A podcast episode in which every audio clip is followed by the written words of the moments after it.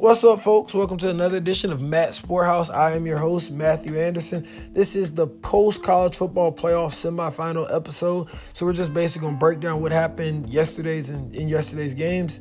Start off with LSU Oklahoma, which was at four o'clock Eastern time on ESPN. I was extremely disappointed in Oklahoma. They had all the time to prepare and simply were not ready for LSU. They even they even had the motivation factor because of Queen's comments, the linebacker Queen comments for LSU. But aside for a minor comeback at the end and a big play to CeeDee Lamb, that was kind of a throw it up and go get it pass from Jalen Hurts. They just weren't ready for the Tigers. The Sooners just were not ready in this one. LSU had 49 points at the half, and it was almost as if they were just doing 7 on 7 against the scout team. The Oklahoma secondary struggled tremendously against LSU passing attack, giving up 439 yards passing to Joe Burrow. Burrow was on target pretty much the whole game, putting the ball where he needed to be and extended the play sometimes until the absolute last second and getting the ball off to uh, to a receiver coming back to the ball. You can tell that him and his receivers spent a lot of time together this summer uh, developing chemistry because a lot of times they kind of just look at each other they know what to do. They never really think the play is over. LSU didn't even need Clyde Edwards Helaire, who had uh, messed up his hamstring in bowl practice, because their backup running back, Chris Curry, was able to get 16 carries for 89 yards, averaging a little bit over five yards per carry. Randy Moss, son, and LSU tight end Thaddeus Moss had four catches for 99 yards and a touchdown, making it, I'm sure, making his dad, Randy Moss, very proud. Randy Moss was in the building in the stands. Justin Jefferson, the second best wideout on this LSU receiving corps, had 14 catches for 227 yards and four touchdowns. As Mark May would say, and Lou Holtz, he deserves a helmet sticker. I don't know if y'all remember back when they used to do college football final on Sunday mornings before you head to church. I used to always hear them say it, but that guy had himself a heck of a day. Uh, the Biletnikoff Award winner, Ja'Marr Chase, had two receptions for 61 yards.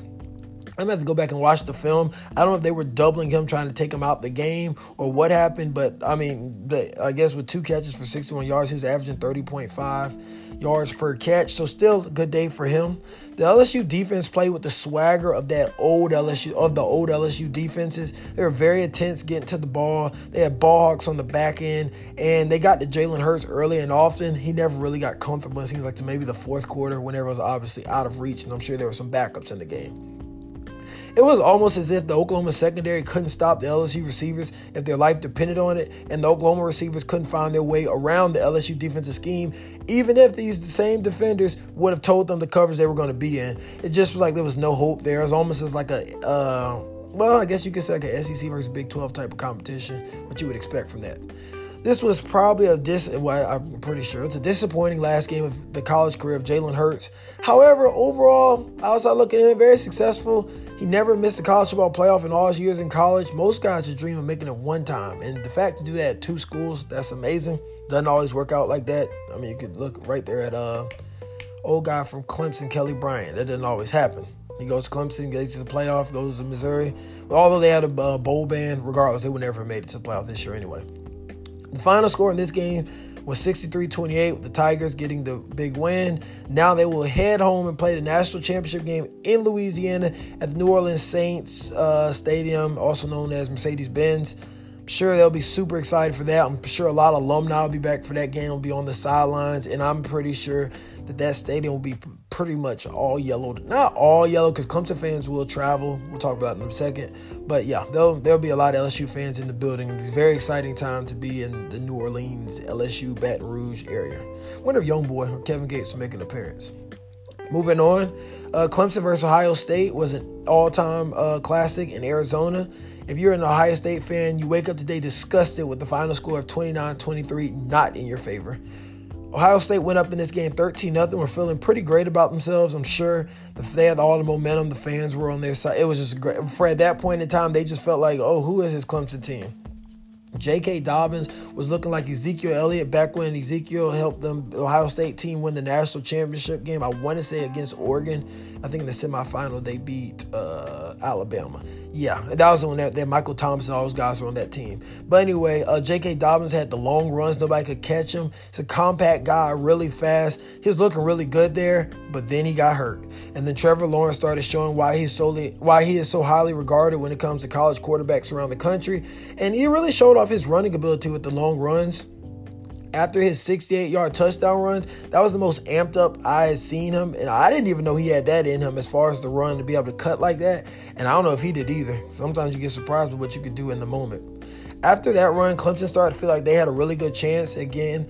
And then when Etienne had the 53 yard screen pass for a touchdown, the Tigers took the lead, and now they took the full swing of momentum. and had completely stolen it from the Buckeyes. Ohio State then scored again to take the lead with the final score of 23 21 with three minutes to go in the fourth quarter. Clemson drove down the field again after finishing with an Etienne 34 yard t- receiving touchdown. And it seemed like for the most part, Ohio State was trying to take the Etienne run out of the game. So that's why Trevor had to keep the run. They had to run Trevor a lot more than they probably would have liked to to keep that run pass balance in, intact. And the Tigers had to find different ways to get Etienne the ball, which includes throwing to him more. That was one of the main things he worked on since coming to Clemson, becoming a better, uh, obviously, pass protection and being able to become a better receiver out the backfield. So running back out of the backfield, receiver out the backfield, however you want to say it. And it clearly showed in this game that that, that was a that was a very major portion of his game he needed to improve for such a game as this. Justin Fields then led the Buckeyes down the field with a couple passes to Dobbins for the first down, but on the final play of, the, of that final offensive drive for the Buckeyes, he threw a pass and the receiver broke off the route because he thought Justin was about to scramble, but Justin let go of the ball, thinking the receiver was breaking in, which is what I'm assuming he was supposed to do. It was an easy interception for Clemson safety Nolan Turner, and the game was over. The receiver for Ohio State did take all the blame for that, but it really doesn't matter at this point because regardless, Clemson will be going to play in another national championship, and that will remain undefeated. I think that's 29 games straight with wins, so that's that's big. Trevor Lawrence never lost. This is Ryan Day. To this point, was undefeated as head coach. He lost. Sad day for the Buckeyes. After watching this game, though, I came with a couple realizations. Uh, Justin Fields' knee was really bothering him because he usually runs much better than that than he did yesterday. And yesterday, for the vast majority, for the vast majority of the game, he was a pocket passer. This game did show, however, that he can spin it without relying on his athleticism, which is a lot of times like a dig on black quarterbacks. He's like, oh, well, he needs to run. Justin went 30 for 46 for 320 yards. So obviously, he likes to use his legs, but if he doesn't have them, he'll be fine. Uh, this interception probably would have been a touchdown if the receiver ran the route where, where he was supposed to. So that's definitely devastating for the Buckeye faithful. You saw Urban Meyer on the sideline. Urban Meyer, I don't care what anybody says. Like, obviously, he is an analyst. Urban Meyer is a Buckeye. Like, it is clear as day. Like, you, like maybe uh, who are some other guys? Herbstreit does a pretty good job of staying neutral. David Pollack too. But yeah, her. But um, that's my guy, Urban Meyer. Urban Meyer is clearly a Buckeye. You can even hear him saying "we" and stuff like that whenever he's on the broadcast. But Chase, Chase did not have any sacks on the night. I think he had an assisted sack, which was the play that Trevor's uh, neck got kind of like twisted or whatever. And we thought Trevor, Trevor Lawrence was going to be out for a little while. I was wondering if Chase Brice was going to have to come in the game. It would have been very interesting to see where they, if they were able to, where they had been able to continue to pull it off. But Trevor Lawrence showed his toughness and got right back in the game. Both running backs played well. Etienne ended up having three catches for 98 yards and two touchdowns to lead the Tigers in receiving. Meanwhile, J.K. Dobbins had 18 carries for 174 yards with the touchdown. He averaged 9.7 yards per carry. And the thing is, he had 174 yards I think he has 2,000 yards uh, as a career, something like that. He broke some record at uh, Ohio State. It might be 2,000. I don't know. I'll have to check into that.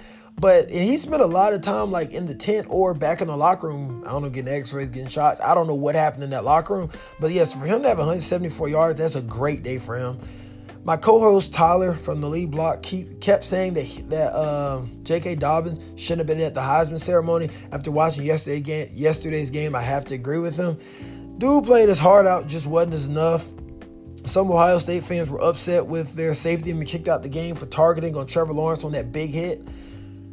I get what they're saying because Trevor did drop his head. I think it's kind of like a natural reaction. But according to the rules, he, if he hits him in this helmet, he's kicked out the game. So you got to go with what the rule book says. Got to go what's written in, uh, in print. Also, the questionable incomplete pass to Justin Ross when they did the slow instant replay, it did look like a catch and a fumble with an immediate recovery because that's usually like the next part. Did he immediately recover? He did. And uh, Ohio State took it back to the end zone, but upon review, they called it an incompletion, so that's what it was. regardless of all this, the truth of the matter is Clemson won and will go face LSU in the national championship. Personally, I would have probably rather seen Ohio State play LSU because I feel like uh, the Ohio State defense matches up a little bit better with that LSU offense. But like I said before, that really doesn't matter at this point. I think LSU will open as the favorite, but Clemson has this mojo about them. They just figure out and they find a way to win. So I'm sure they're going to come up with something, and it'll, it'll, be closer than what a lot of people probably will expect off, off just I guess off the rip. I'm sure for for lack of better use of words. I'm sure Venables is already working on his game plan to stop Joe and the guys, Chase, Jefferson. Helaire should be 100% back then, not 100%, pretty close to it. So they'll see, you'll probably see a little bit more of a balanced national championship between the run and the pass. I'll drop the preview for that game on January 11th, which is two days out from the playoffs. I mean, for the national championship. Therefore, you have kind of analyzed from there. Agree with me, disagree with me, disagree with me. However, whatever you want to do with that. Uh, so yeah, be on the lookout for that one. In other news the NFL, real quickly, Antonio Brown completely killed it at the Saints workout this past week. I forgot what day that was. I want to say either Thursday or Friday, but I'm not sure because they usually do NFL workouts for guys on Tuesdays. But anyway, he killed it. The Saints wanted to sign up. He, he didn't drop any passes. I guess as you would expect from an all-pro receiver. Uh, they want to sign him. They have to make sure that the NFL rules him eligible because obviously, if he's not cleared, you sign him, you'll be paying him to do nothing. Can you imagine a team lining up and telling their second best corner to guard either Antonio Brown or Michael Thomas? They would have an unfair advantage, and I think that's exactly what they would need to beat San Francisco. Because I don't know who's on the other side of Richard Sherman, but that'd be a tough day for them. Uh, I don't think Jared Cook is on that team as well. I'm not 100% sure on that. But yeah, so that is it for this college football playoff semifinal. I'm not calling it a post game, so I guess we just call it the evaluation. Uh, if you have any questions, comments, concerns, hit me up on the Twitter account, Matt Sporthouse. Thanks for listening, and I will and I will post the next one on January 11th. So see you guys then.